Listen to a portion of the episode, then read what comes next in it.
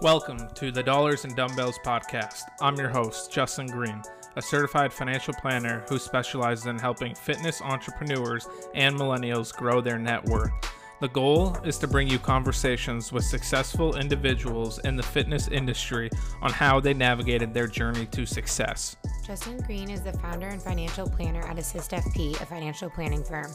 All opinions expressed in this show are solely those of Justin and not reflective of Assist FP. This podcast should not be considered advice, it is solely for educational, informational, and entertainment purposes only. Please consult with your financial advisor, tax, legal, and any other advisor you have before making any decisions regarding your financial plan. Welcome back to the show. Today's conversation is with Mason Bendewald. I had a really, really fun conversation with Mason. Mason is the behind the scenes guy for a lot of fitness productions you've seen. You've probably heard of P90X yeah, Mason's one who directed it, did all the behind the scenes work, and really changed the game of video production for the fitness world back in 2005. Remember, that's before you had an iPhone in your pocket and a camera that goes everywhere with you, right? So, this was an unprecedented time, and he really came in and disrupted the fitness production market. But today he focuses on how you, as an online health and fitness coach, can maximize the use of video in your own everyday marketing, right? So he talks about storytelling and leaning into your own vulnerable and original self and how that'll help you resonate with not only uh, future clients, but the right future clients to build your business around. Also, if you have financial questions that you would love to have a professional see and answer, check out the Financial Health Club.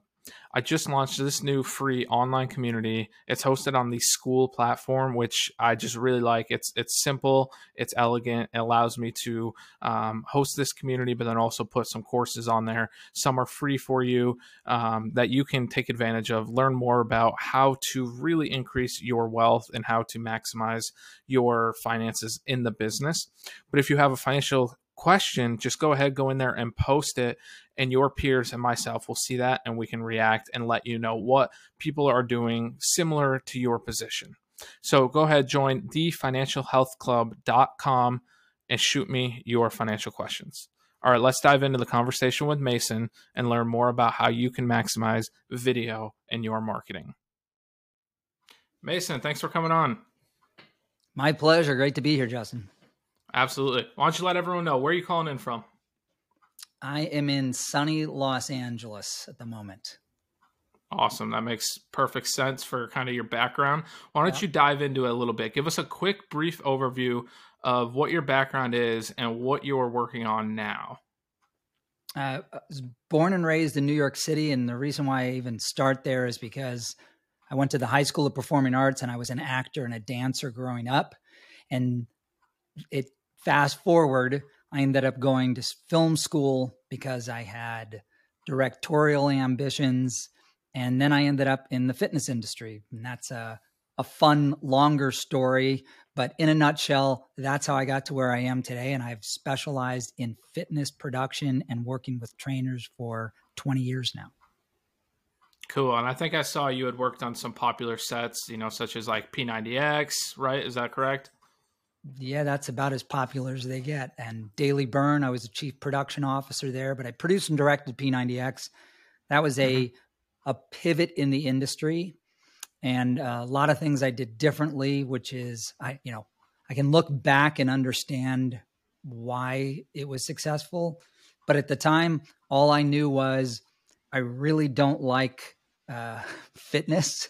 Certainly not in video content. I, I uh, I equated it to doing a, a, wedding video or a porn. To be honest, I was like, there's just no artistic value, merit in any, in any of it. And uh, but I needed to make a living, and so I had this this opportunity. And I said, well, if I'm going to do this, I'm going to do everything differently. and in short, I approached it as entertainment. And so I told stories. I made sure that the star had a roadmap so that he could his what he was really great at could shine and not just be you know overcomplicated by just what what is a complicated workout series P90X. So uh, a huge part of its success is that it was fun. People really enjoyed watching it, not just doing it and getting results. And if the the secret here uh, that most of your viewers will not be surprised to hear is that if you if you keep showing up and working out, you'll get results. But the secret to showing up is not what most people think. Uh, most trainers think I'm going to create some sort of some sort of series or workout that hasn't been done before. Well, nobody's going to teach Mason or Justin how to do a push-up or a sit-up or a squat. Mm-hmm. We know how to do those. What you're doing as a personal trainer is entertaining me, inspiring me to keep showing up. And then when I do that, it it doesn't feel like work. It actually becomes fun and then the results follow as a byproduct. Yeah, absolutely. I totally agree with that point. It's it's it's unique because you've been doing this for so long that I just want to mention so the audience doesn't forget that like so P90X, I looked this up, came out in 2005 like i think it's really important to remember like in 2005 the iphone did not exist yet. So we're not talking about uh, an era where we all had cameras in our pockets mm-hmm. and we could all you know video is just so prevalent and dominates you know social media nowadays. But this was like revolutionary. This was a sensation that kind of just took over you know the fitness market for a while because video had never really been used this way i mean this is one of the first uh, not one of the first programs. I mean, you have the the I can't think of his name, but the the silly guy with the afro back in the day, Richard Simmons program. Yeah, Richard, Richard Simmons. Simmons. Thank you. My friends are gonna they're gonna make fun of me for forgetting his name because Jane Fonda, Richard Simmons. Yeah, were, yeah, exactly. And so I, I, you know, I just I say this to remind the audience that 2005 was a different time period, right? Like not everyone could just create these fitness videos but fast forward almost 20 years and anyone can, right? All you need is all you need is a phone and you've got you've got you you've got a power as powerful a camera as my gosh, I was using cameras that were probably eighty thousand dollars one one camera at the time. it's just mind blowing. Um, it is it is a different uh, scene today, just completely different. And we're bombarded with free fitness. So if you're a if you're a trainer looking to get recognized and you're you're struggling because you're you're you, you look and you're like what's the difference between me or any other trainer out there there the real difference is you that is the mm-hmm. that is the hardest thing to understand and to tap into but it is the only way that you'll actually become uh, standout and p90x that's what it did there was there was competition there was plenty of competition for videos you could buy mm-hmm. videos mm-hmm. everywhere but what p90x did my contribution to it was I did everything differently. And I truly was speaking from my heart. I was not excited about doing a fitness video. And I said, I'm going to do a fitness video that I would want to work out to, how would I make this more enjoyable? And so, from this is one of the biggest things that I changed, which is almost silly to mention today because everybody goes, What? What do you mean they used to do it that way? I said, We're going to shoot it in one take. These were like hour long workouts. And all the producers and everybody at Beachbody was like, "What? You know, that's not how we do it." And I said, "Why?" I said, "Well, we know we got to shoot it in these blocks because we need them to have breaks and we need to be able to touch up makeup and we need to be able to make sure that everything's perfect." And I said, "Well, that's exactly why we're not going to do it that way."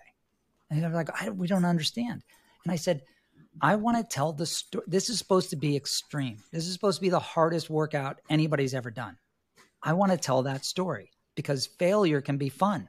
If you're, if you're, and then I broke the third wall with the camera and I had Tony, I said, Tony, I'm giving you permission to call the camera in as opposed to pretending like we're on some perfect, beautiful set. If somebody is struggling and you're telling them to push out that 40th push up, whatever it is, call the camera in. I want to see the sweat. Mm. I want mm. the pain. I want to see the grit. And it made it more fun and we added our original score to it. And then uh, there was also characters within the show. So I, I also hired a, an original cast. Most of them were people who had been through the process of P90X in a test group. So they were real people who had a story to tell, not just Hollywood uh, models that were also athletic, which is still today how a lot of things are cast. And so all of those elements made this incredibly original and entertaining. And to this day, it's incredible. I just was at Technogym in Italy leading a master class for their trainers. And I hadn't done this. I mean, I hadn't looked in P90X in, I don't know, 15 years probably. And I pulled it up because we were talking about lessons of entertainment and fitness and so on. And we pulled it up and we watched just, you know, two minutes of it. And it still held up because it was just like any other any show that you love watching. You can go back and watch, you know, a Seinfeld or a Hill Street Blues or a Law and Order, and they'll still hold up. They might be dated, but in terms of entertainment, if the right elements are there, they will still be entertaining. And people still do P90X to this day. Incredible. Yeah. 20 years later. Yeah, I mean, especially considering as you know the competition out there is a, is crazy. Like you said, there's a lot of free fitness out there, which I think we're going to dive into here in a second. Kind of, you know, how how an everyday online like health and fitness coach can use video and, and not on the technical side, but to your point, like how do you make it entertaining? But then you know, there's the other side of you know what would I would say would be like today's version of a competitor to a P90X, which is like you know the Peloton, right? So the Peloton obviously uses video because why else would they have a massive screen in front of the bike, right. Um, right. and it's entertainment because there's music blaring. My wife has one. It's like you know you hear like these '90s playlists, which you know sometimes I'm like, hey, that's that's a pretty fire playlist. Um, but like you know you got so you got them yelling at you, and and so you know I, I'm like you can go two different ways with that, right? So we've got like I, I, would call that like the modern day P90X, where they've kind of combined the video with some home equipment, and you could also do at home. Like I think even Peloton has like a, a, a catalog of uh, non bike workouts, if I'm not mistaken. Now they do, yeah. And then yeah, and then you know you've got like Apple, um, is it Apple Fitness? I don't know what they Apple Apple Fitness Plus, I believe, is the okay, yeah. And then but, but then you know going exactly going the other way is you know just like someone like you or me who's like hey i want to be an online health and fitness coach. I've got the certifications. I've got the expertise. I really enjoy helping people. Um, you know i don't want to make $12 an hour working at the local gym so i'm going to do right. this online. And if you're going to do it online then you need to market yourself. If you're going to market yourself in 2022 you should probably be using video. But everyone's using video and it's flooded. So i want to hear from you. The expert is how do you stand out? You know, how does Mason stand out from Justin? If we're both online health and fitness coaches, we both have an iPhone, we're both recording every single day. Like, what's going to make people tune into you rather than me? Yeah, it's a great question. And there is, and I believe there is tons of room to be successful and make a really great living in the fitness space still as a trainer using video. The secret is, is good production, first of all. So you got to know how to use the tools. But then when it comes to the actual content, what most people make the mistake of doing, and I've done this in my past too, and I'm smiling because I'm already thinking about all the times I've done it, is you cannot copy what other people do. The mm-hmm. worst mm-hmm. thing you can do is if Justin's doing great as a personal trainer online, and I go, I'm going to do what Justin does. It's the worst thing you can do. People used to hire yeah, me all absolutely. the time and say, "We want to we want to be like P90X," and I would literally say to some of these people, "Why do you want to do that?" And they're like, "Well, because it made hundreds of millions of dollars." And I say, "Because it was different. I did everything different. That's why P90X was successful." I said, "It's been done. That was done years ago. What you have to do is be unique and original." And the easiest way to do that is to be yourself. So there is a ton of skills to learn how to be a great on camera performer. But at the core, it's being yourself and it's being having the courage to be vulnerable and share with your audience because unlike group fitness where you have an audience that's live and you've got the music, as you pointed out, which is produced and popular. Mm-hmm. You have all of those elements that help give you an atmosphere the community, the energy of the people there, and the music. When you're on camera, it's completely different. You are now shut off from all of those things. And I'm so, for instance, right now, I'm not even looking at myself or you, which most people do when they're on camera. I've trained myself to look into the lens because if you're watching this, you feel more connected to me if I'm looking at you. And exactly. I, in my head, I'm constantly thinking about who's the audience out there. I don't think about how do I look? Is Justin, what does Justin do? I think okay, there's an audience that's listening, and to give them value, I need to give them my full attention. And so that's looking into that lens right there. So when you get a trainer in front of a camera, usually they don't have the tools, and all they're doing is thinking about group fitness or one on one training, and they start doing what everybody else does, which are all the wrong things. Hey, what's up, everybody? Well, there's one person listening and you shouldn't be asking them questions. So right away, just eliminating eliminating those two things will take you further than most trainers have gone. But the all right. So what's a better example of that? So hey, what's up, everybody? Because you hear I hear that all the time. I'm also right. very guilty of horrible. it too. So I'm gonna just admit I, that. I, I, want it. I want it to be like little daggers in your ears now because you hear hey, yeah, what's yeah, up, guys, or hey, what's up, everybody. It's horrible. It's and and and if anybody's listening who does that already, don't be upset. Just go, great. Nobody's told me that. Now I've learned. Just eliminate it. So you can start off with, I'm Mason Bendewald. You and I are going to have a great workout today. There you go.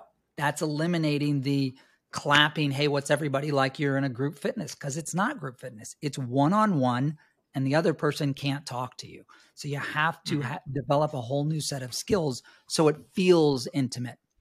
And the, the if if you'll be our uh, example today, Justin, I would love to cut to the heart of it, which is how do you get people really engaged on camera?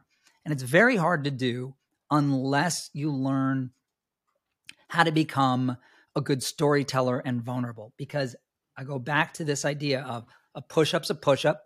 You're not going to do, you're not going to somehow miraculously do a push up that blows my mind.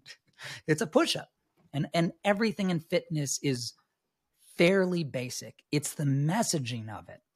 So Justin, I'm going to ask you to share with just me as if we were good friends a a, a short story, really short, like a minute or two, just the highlights mm-hmm. of something of a moment in your life where everything changed.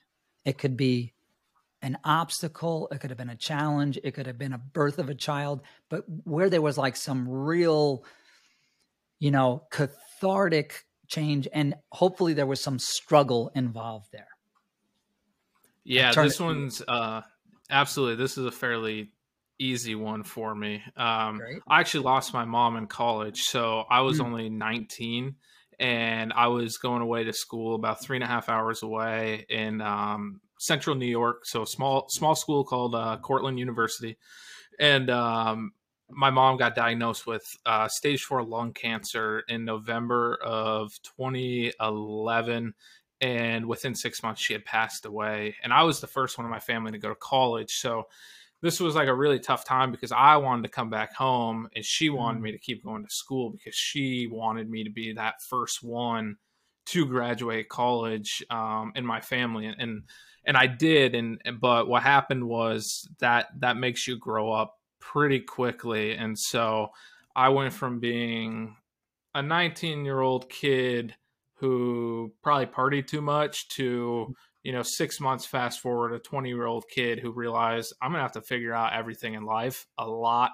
quicker and so I actually graduated uh, college early and kind of went off into you know what is the real world uh, mm-hmm. really quickly, which uh, was accelerated compared to my peers. And kind of looking back on it, might have skipped a few steps and kind of had to later on kind of back it up a little bit to figure out what I truly wanted to do in life rather than like going down the path of this is what I feel like I need to do. Um, I'm sorry you lost your mom at such a young age. That I mean, that hits home. Uh, just that alone. What was your mom's name? Michelle. Michelle. And what? What? Tell me a favorite memory that you have of, you and your mom. What are you doing? Like a conversation or cooking something or something you used to do? Yeah. So one of the ones, um, and this was when she was sick, and I just remember because it was kind of funny. And I, I, always, growing up, I was kind of the funny guy in the house. Um, she was pretty down. Obviously, she was sick. She's going through chemo, so she wasn't feeling well. And so I just, you know, I took what wasn't really as nice of a beard back then as I like to think it is now. And I shaved, you know, a funny little pattern and I just went down and acted like I was actually going to wear that moving forward. Uh-huh. And she was like, didn't even care. She was like, yeah, I think it looks great. And I was like, mom, I'm, there's no chance I'm actually going to wear this out in public. And I always liked that. It was, it's very simple, but it was just kind of like, she was pretty carefree, uh, not judgmental at all. And um, that story always kind of sticks with me. And it's, you know, one of the simplest stories I have kind of looking back on my 20 years yeah. with her. That, that's really touching and thank you for sharing it because it's not easy to share the things that um, about loss and things that have hurt us. But one last question about your mom's passing. It's it sounds like it, it really drove you to be successful because she meant a lot to you and you had a lot of you were holding a lot of her hopes and dreams as being the first child to graduate college. So how did her passing you, you said you kind of moved forward faster but how does it affect you today in terms of your uh, drive to be successful uh, yeah, it's always in the back of my mind, and and you know, I think one of the ways it really impacted me was that I had to learn about and I realized if I was going to be successful, I had to learn about personal finance because when I graduated undergrad, my my degree was in sport management. It wasn't I didn't know anything about personal finance. I had to learn it all on my own. And after doing that for a couple years is when I decided like, hey, I really like this and I want to do this um, for others. And I had a passion for fitness, and that's when I combined the two of them. But that you know, having to learn about that on my own because I wanted to be successful in honor of her really still guides the learning process for me learning more about personal finance now. Um, I would have never probably gotten so interested in learning about it if it wasn't for that experience. Did she have anything to do with personal finance? I'm just curious. No, no, not at all. Mm-hmm. Uh, I come from a very low income family. Um, it was just more so that when she passed away, health insurance went away. My dad was disabled, so um, we didn't have health insurance. It was through her employer, so I was I was uninsured for a couple years. Um, I was out on my own very quickly. Like there was no one there to support me. Had to support myself. So it was more just like with her passing, I had to figure it out essentially. And, and, and my father was there. Yeah. Um, he was there. It was just you know he was disabled. He didn't have the means to to uh, he, he could provide a basic necessities, but you know, not much more than that. And what did your mom do for a living? Uh, she worked in the uh, kindergarten schools in the cafeteria. So here's how a if you're listening, you're probably going like, "Where's this all going, Mason?" It's a great story. They feel more connected to you, by the way. So your your listeners, anybody who's on here right now, goes, "Holy cow!" They feel more connected to Justin, which is mm-hmm. pretty cool because that's what we're all trying to do. So humans do is we, you know, in our communication, 60% of it is through telling a story. So th- this is the first time Justin and I have met. We've met you, and yet I feel now like if we were to meet up at a conference or something, I would much easy, easier be able to have a conversation with you about anything because I feel like I know you. More. Absolutely. So yeah, absolutely. Here's how a trainer on camera imagine if you were just or if Justin was a trainer, how he could turn this into a part of his workout. And I'm making this up on the fly, so forgive me, it's not going to be perfect. Hey, I'm Justin, and today we're going to do a HIIT workout. Uh, let's get started with a little warm up. I'm going to tell you a short story while we're jogging in place here because I was shaving and I did a little slip and it, it reminded me of a funny pattern that I made while my mom was going through chemo. And so I was shaving this morning and I decided to go ahead and do the the whole face just just like I did it there. And and I was getting a, a bit emotional about it because I wouldn't be here today leading you through this workout if it wasn't for my mom. My mom, and then you continue to go on and you're just mm-hmm. threading the story about your mom, what she meant to you, and how it's made you successful. And by the time you get to the end of your workout, and this is just a thread, it's not like you're talking only about your mom for 40 minutes.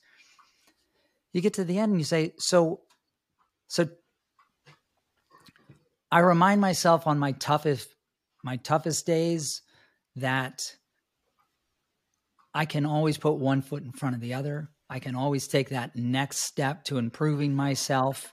And it's because of my mom that I'm here today and I'm looking forward to seeing you again tomorrow. It, it's it can be that simple. And like I said, could do a better job of that certainly, but it's a little because we're so connected. I lost my father when uh, I wasn't quite as young as you, but I was certainly young. And as soon as you said that, like I was like, "Oh, right. I'm not the only one who's lost a parent young." Mm-hmm. And it there's more of a connection and I'm more liable this to push through those push ups or squats or sit ups or whatever it is if I'm more connected to you. So that is one of the biggest things trainers can learn how to do, which is have the courage to share some of your stories. And that's a, an extreme example, the loss of a loved one, but it is universal. We've all lost people. It can also be as small as a universal somebody cut me off in traffic and this is what went through my mind and this is how I've dealt with it because we've all had that you know you're you're a really nice person normally somebody cuts you off and you turn into a, a maniac that wants to kill him you know I live and in Massachusetts you know I resonate with that well yeah. LA everybody everybody says everywhere you go this is universal people don't know how to drive here I swear yep. everywhere I go I go what do you mean and they're like, no, they're crazy here. And I go, that's what everybody says ever, everywhere. So everywhere. That's universal yeah. too. Yeah, absolutely. And I think it's really powerful. So, you know, when we started to do that example, in my head, I immediately went, well, do I want to go this vulnerable? Do I want to go this deep? I don't really want to derail the conversation because this, you know, doesn't have a whole lot to do with fitness. But I mean, your question was pretty clear. Like, what's the biggest, one of the like most challenging times of your life? And I mean, yeah if I'm going to stand out from you know a line of a hundred different people, then I have to tell the actual story, which that is the story, right? So I, you know, I could have made up some example to make this easier and more resonating to the audience, but the actual story is what makes me unique, right? And you were 100%. saying earlier is like by being original and yourself, and you know, authenticity is probably like the buzzword of the last couple of years, but it's so true if you truly figure out who you are and what stories you have that make you who you are, and then you're vulnerable, vulnerable, vulnerable, vulnerable. enough to yeah. share them, yes, uh, with people, you're going to be surprised by how many people one resonate with it because they've been through something very similar or two appreciate and are empathetic to what you went through because they have a completely different experience but yet they had these same feelings that you had during your experience yeah and and for anybody who's listening who might be a little bit reluctant or hesitant or go yeah i don't know if that's true i i'll bring up the example of dwayne johnson the rock one of the most famous people on the planet just look at his my favorite person in the world is yeah he's pretty cool dude oh, i love the rock what, tell, yeah. tell me what's one of the tell me one thing. Why why do you think he's cool? Outside of his looks and his successful career. See, he's yeah, smiling so I, already. Yeah. Yeah, I grew, I'm a big rock fan. My wife would be laughing she was, you know, just a fly on the wall right uh-huh. now. Um, I once tweeted at him back in like I don't even know what year it was. Uh, you know, if The Rock tweets me back, I'll buy my fiance or my girlfriend a rock. uh-huh. You know, uh-huh. like I proposed to her, like he he had to sign off on it jokingly. But no, uh, I grew up watching wrestling with my dad. Um, so Stone Cold, The Rock, all those people. You know, I still kind of go back to those childhood days when I, I hear them. But then The Rock has kind of just taken over as like the most prolific actor and superstar to come from that But world. tell me one. Per, Uh, what I'm looking for is one personal thing why you connect to him. So not not his Um, career. What's one personal thing? Think about his social media. Yeah, I don't I don't know if this answers what you're looking for. What I love about him is he seems like an everyday dude. Thank Like you. Now I'm I asking hear, you- yeah, I hear stories about specifically. Give me one. What do you mean by that? He's not an everyday dude. He's massive. He makes hundreds of millions of dollars. He's he's twice the size of you and I combined. He's nothing like us. What do you mean? I'm leading you to to. Yeah. He's an everyday dude in what way? I don't know if I have a specific example. I just love the way like you hear stories about celebrities when people meet them, and they're like, oh, they're Sure. actually like a really big jerk in person. Like they're not friendly. But then I've heard stories, and, I, and it feels like authentic through his social media is that he This is interacts what I'm with looking everyday people. For Yeah, Justin, what I'm looking inter- for is his social media. Pick one thing out of his social media that made you go, "Oh God, if I bumped into him, I'd feel comfortable. I'd feel comfortable with him because he's an everyday guy." One thing in his social media, because I got a bunch, but I'm trying to let you Yeah. be the hero here. probably the joke he's a jokester right so he, Yeah. when he started doing movies with kevin hart that came through Yes. a lot on his social media he's a jokester i feel like i could walk by him kind of make a joke he might he might just kind of laugh at it and be like hey that was funny and and you know we'd be able to connect He's self-deprecating. So, yeah so here, so, so. Ju- by the way, Justin has all the answers. I'm just going to give some of the i the examples. If you're not a, a Dwayne Johnson uh, fan like us, he is an Adonis. He's a man's man. No, you know, anybody looks at him and goes like, he's perfect, and he's got a career, and he's got a beautiful wife, and everything else. But he shares all the things that are imperfect. Mm, And for one, this is not imperfect. I am, I'm a father of two beautiful daughters. I resonate with him because he's very much passionate about being a father of Mhm. women. And he's, you'd think, oh, he's got to have tough sons that are out there, you know, in the ring, tough, whatever. No, he's got three daughters that he loves. And one of his last posts was him sitting and have plain tea you know, with his like he's huge, hulking over his little daughter, and he's sitting there with a teacup. Or he'll Yeah, post showing his fanny pack and his awkward size and weight and haircut, and talks about being poor when he, you know, was growing up in Hawaii. Like he is, he makes you connect on all sorts of levels, just like Justin did, talking about the loss of a a parent having to grow up really fast and all of the uh, pressure you felt about having to prove yourself. So Dwayne Johnson does that too in his own way. And there are plenty of stars out there that you were kind of bringing up that are not, that are assholes. They Yeah. are- They are, um, they're, it's usually because they're insecure. And instead of sharing their stories about their insecurity, they put up a wall and they don't share it. And then that gets translated into, hey, that guy's an asshole. When they're probably just insecure about their lives or themselves. And then you find somebody like a Dwayne Johnson who shares about things that are that you might think would be ridiculed. And instead, you get more fans and you have more people like you and I going, man, that's a really cool guy. I would love to hang out with him. So, yeah i'm also not ready to admit that he's much bigger than i am in person so I'm, I'm not ready to admit that yet. I, I do love. Have you ever seen the picture of him standing between? I think it's Shaquille O'Neal and Charles Barkley. oh, no, I haven't. You Is got to look that up. I'll send it to you after. small? He looks tiny. Huh. Compare. So you you see that picture of him and you're like, okay, I can't resonate with Shaq and uh, Charles Barkley, but Right. The Rock looks like a normal human being right. um, in that picture. And my mother in law has actually ran into Shaq at Target one time when he was playing for the Celtics. He, Yeah. he was at the local Target, and she was like, "That that man is is massive." Yes. Uh, but The Rock, his height and weight is actually. It, this is gonna. It's actually only 6'5", 260. I mean, I my best friend how tall are is. you? Uh, I'm I'm not that tall. I'm six foot on a good day. That's I'm five eleven. But I'm only I'm only five nine, so I'm small yeah, guy. But, but I look at that right, and and my best man in my wedding uh, just a couple months ago is six five, uh, two sixty. Uh-huh. So I look at that and I think, well, no, I hang out with a guy his size. Now this could be wrong, right? I have a feeling he's a little bit heavier than that. Yeah. Um, but so I, you know, to your point, I actually haven't accepted. I actually still think when I look at him, ah, he could be like one of the gym guys I run into. Uh, yeah. So I haven't even. So even that resonates with me of like, nah, he could be one of the guys. Gotcha. Well, certainly when he's around uh, Kevin Hart, like I love watching yeah, those kids. he looks like he could chew him up.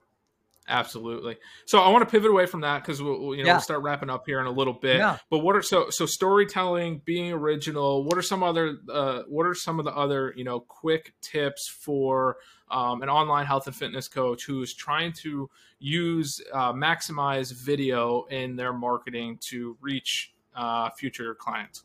Yeah, uh, smile a lot, talk to one person, and learn the professional uh, protocols of what it means to be great on video. Some of them are as simple as hair and makeup, your wardrobe, your lighting, your audio, how you how you pose on camera.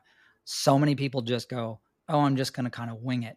And I'm not talking about uh, influencers or social media. I'm talking about people who are actually leading a workout on camera. All of that mm. is important, and it's worth investing in yourself and studying it versus just I'm just going to copy somebody. I want to challenge that a little bit and see what you think. So, you know, I want and I kind of want to pivot more towards like not leading a group workout, but more so like a, a coach who's just on, you know, let's say Instagram reel posting a single workout, like, hey, here's how you do uh, squats, right? Mm-hmm. Um, what if they haven't done their makeup and their hair is a little bit messy? Wouldn't that isn't that kind of similar to the combo we've had about the rock? Like, wouldn't someone kind of see that and be like, "Oh, I've seen photos where she has her makeup done, her hair's done, she looks amazing, mm-hmm. but she's squatting right now and she's not perfect, and I'm not either when I go to the gym and squat." Well, what are your thoughts on that? If if you have a, a real established brand, so if we're going to go back to the Rock as an example, We've seen him in action movies. We've seen him in WWF. We've seen him like we see that side of him, the performer, the professional on camera. So then mm-hmm. when you pivot and see him in social media where he's less polished, where it's improv, where he's posting a picture of himself as an awkward teenager, that's very different. First you have to it's kind of it's kind of like m- most great musicians, not all, uh, same with artists, learn learn all the techniques before they start breaking the rules. That's what I did. He's like you learn how to do everything conventionally and then you start breaking rules. But mm. to kind of go, I'm going to learn everything and kind of get by and hope that it catches fire, that's a little harder to do. So your example of somebody having messy hair and no makeup, look, that can be your brand. I mean, if you, that's a, if that's a True. choice. But what I mean is like, I make sure that I look. I've got the lights. I've got the right microphone. I put on a little bit of makeup for Zoom calls and stuff because it looks more professional. There's times where I show up, look at somebody on a call, and I'm like, wow. Act as if you care about being here. Like you don't have to be a model, but you know, some people literally roll out of bed and look horrible. And yeah, like, yeah, yeah. Just do the dial in call then. So being presentable on camera is important too. Male, female, whatever. And you can break the rules as long as you understand the rule is show up professional. So you I'm going to go back to Richard Simmons for a second because you brought him up. If you're too young and you don't know who, who Richard Simmons is, please Google him YouTube's right now. For. It's yep, worth that's it. what YouTube's for. Richard Simmons, and I, I can tell you without asking, I'm going to ask Justin this question, but I know the answer is no. Justin, have you ever done a Richard Simmons workout? No. okay. Everybody knows this guy from a certain age on. Most people have not done a workout. He wore his heart on his sleeve. He was flamboyant. He had an afro. He's a little squeaky white guy. He wore a very patriotic tank tops, like with stars and stripes and bangles, white sneakers, big thick socks, and he was over the top. But the thing that you really I never forget about him is how passionate he was about his audience, which was people who were obese. I mean, mm-hmm. to the point where he would cry on camera often with uh, some of the people he was working out with, leading through workouts. He was different on in every way, shape, or form from a Jane Fonda, for instance, who was very much a contemporary. His appearance, his afro, his outfit that was i mean you look across the decades he almost always wore this tank top short shorts and yeah. these these sneakers. Short shorts. And short it, shorts are the signature for sure. That's that's who he was and like it or not you never forgot it. And that's my point is so even if you're i want you to be prepared and show up for your job the way you're supposed to which is your hair and makeup and wardrobe done, but that can be very much whatever you want it to be. I just mean don't yeah, that's a good. Like, eh. That's a good point. Unless you want to be known as the person who just rolls out of bed, like unless that's your thing, like then don't do it because whatever it, you know, if you do it once, you do it twice, you're going to become known as. That's going to be the impression. Whether that's and if that's not what you want it to be, then don't do it. Right? If that's so, be intentional, I guess, about it. Right? It doesn't have to be the makeup and everything, but if you want to be known for someone who's polished, then you then you better do that. Um, it, it, it I want to pivot. A, yeah, I, just, I'll just finish by saying it ultimately breaks down to you want to be as specific as possible about who you are, your brand, your niche, and your name. One other thing you should always say is what your name is because your name is your mm-hmm. brand. If you have a brand yeah. called like, if it's just you and your brand is, you know, XYZ Fitness, I'll tell you right now, it's pro- unless you have a brick and mortar gym, if you're a personal trainer, your online persona, your brand is your name. It's not some mm-hmm. made up name. I made that mistake. Yeah. These are all mistakes that I know that I've made. And personal brand's huge. Mason Bendewald is is my brand, and so I yeah. make sure I. That's why we introduce each other on shows like this. Absolutely.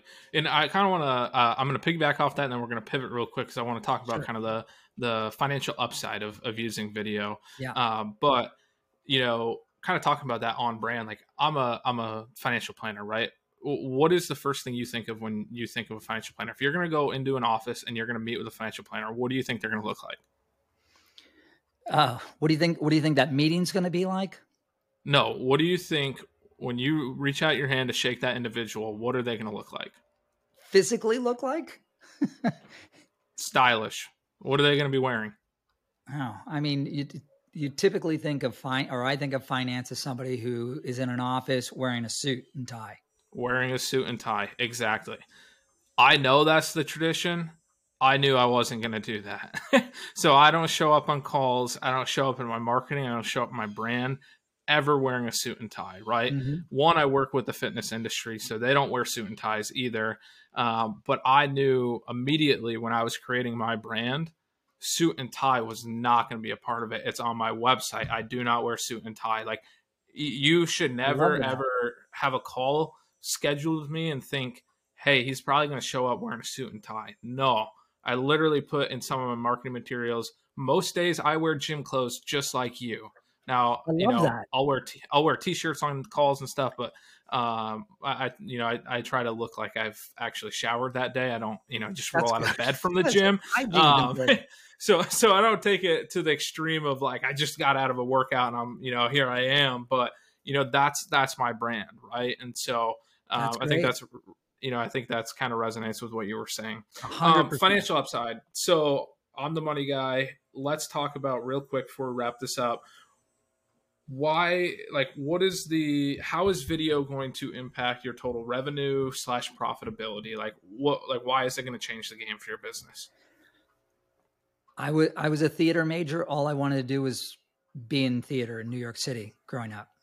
At a very young age i realized wow that is not i'm not going to also be able to make a living doing this well.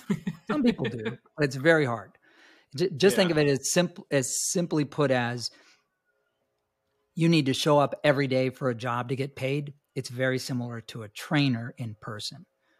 When I pivoted to film, it was like, oh, I'm exponentially creating more revenue for myself by being able to do bigger jobs in less time. And so for mm-hmm. a tr- reach more people, it's that simple. So for exactly. a trainer, an entrepreneur, you know, you're your own brand, you are your own company. If you're sick, you don't make money unless you have an online product. So mm-hmm. there's all sorts of buckets of ways to create revenue as a personal trainer today that didn't used to exist. Mm-hmm. You had to have won an opportunity through auditions with me and, and clients and stuff.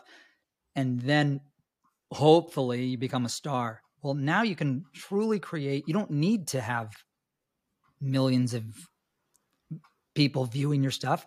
You only need a few hundred and you can be very, very successful. So mm-hmm. being being very unique.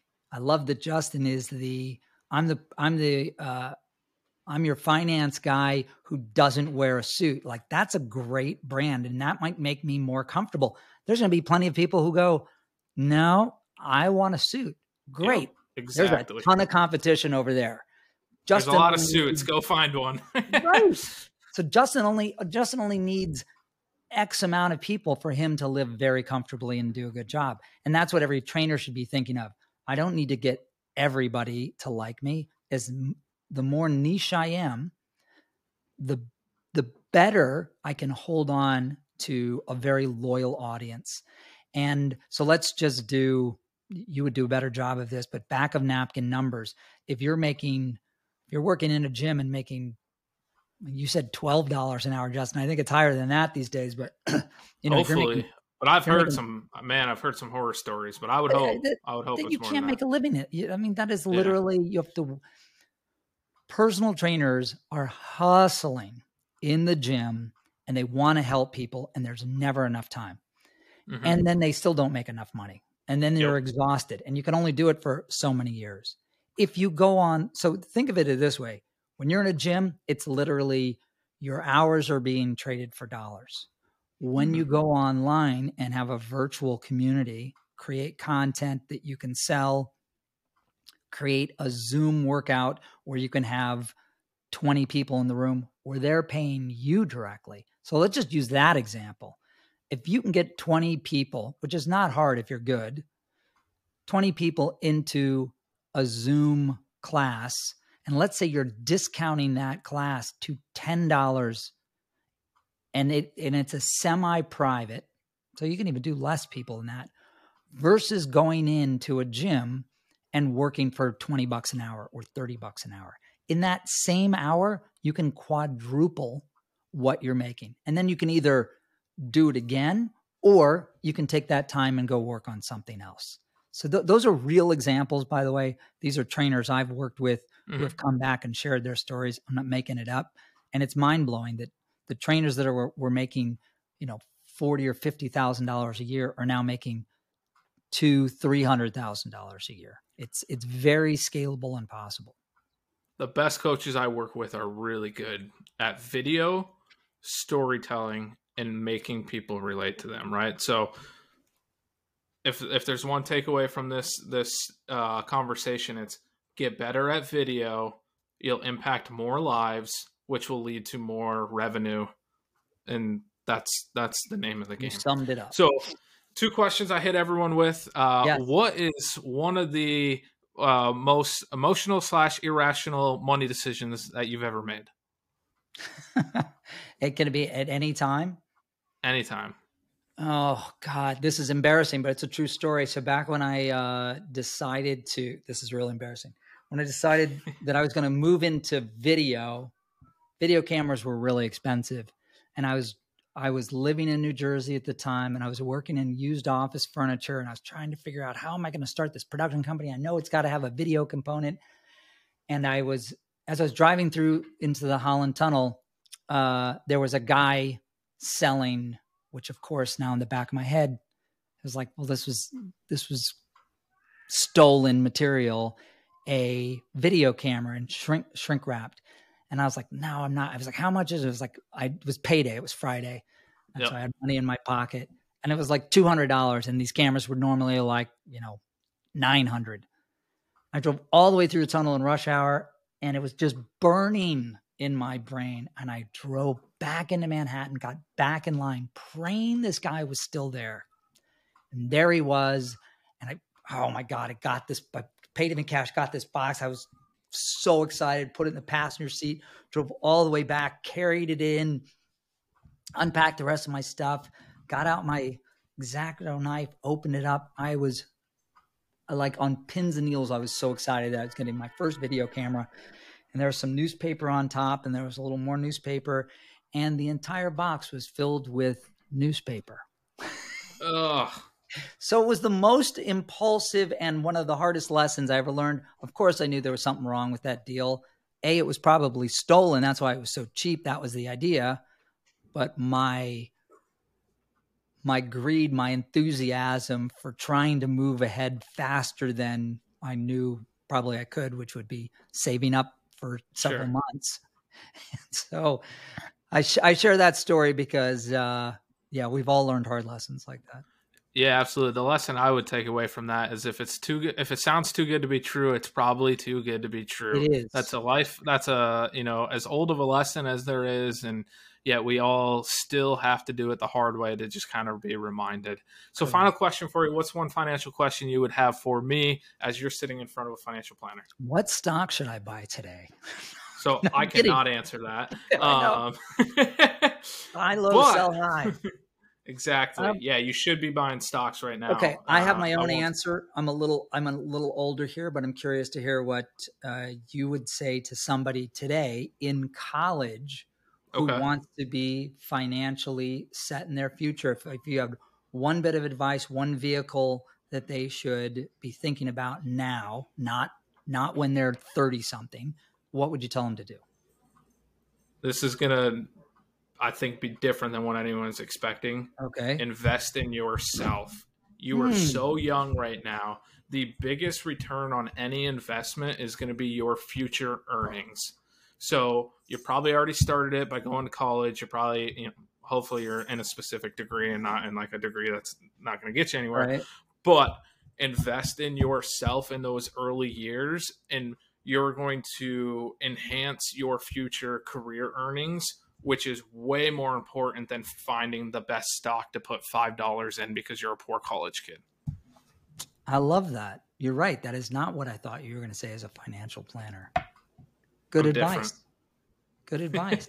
I think it was Benjamin was- Franklin. Benjamin Franklin who said, um, which I don't know if it's true today. Nobody ever went broke investing in their education.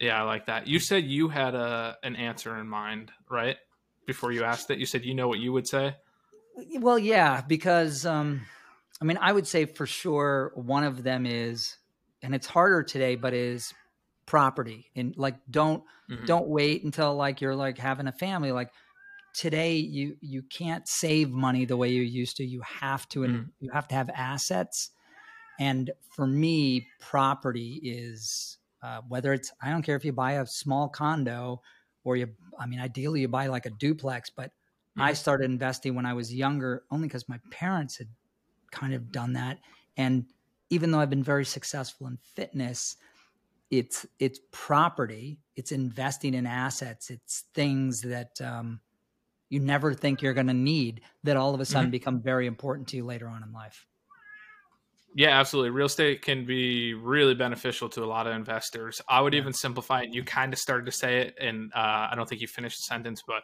saving is not enough. Investing into an asset is what you need to do. And that might be property, that might be the stock market. Um, it might be something that I can't even think of right now, but you know, saving will not be enough to make you wealthy. You do have to invest it into something that's going to either appreciate in value over time or that is going to enhance your cash flow that allows you to diver- diversify it into more assets. So, Mason, I appreciate you coming on the show Thank today. you. Let everyone know where they can find you to learn more about video and storytelling. You know, I really, really love this conversation. So, let them know where they can learn more. Uh, my company website is Megamace. That's M E G A M A C E dot com. And uh, if you're if you're looking for some corporate help, you can contact me there. There's also a trainers only portal. Go in there. You can download a top ten things that on camera trainers are doing great today. And uh, feel free to reach out to me. I'd love to help you if I can. Awesome. Thanks so much, Mason. Thanks, Justin. Appreciate it. Did you enjoy the show? If so, don't forget to hit subscribe and leave us a review. And if you are interested in learning more, you can subscribe to the Monthly Assist, a newsletter where I share more information for fitness entrepreneurs and millennials. You can find the link in the show notes, or you can access the link in my Instagram bio at Justin Green FP. Until next time, keep growing, my friends.